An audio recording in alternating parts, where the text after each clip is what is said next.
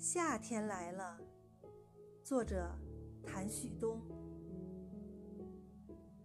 夏天来了，阳光调皮地钻过树叶，偷听小鸟的低语，还悄悄抚摸瞌睡的虫子。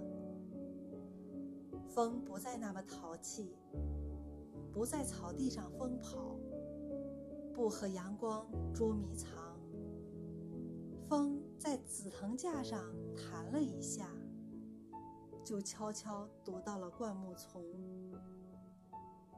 突然，一只彩蝶飞来，它吸引了所有好奇的目光。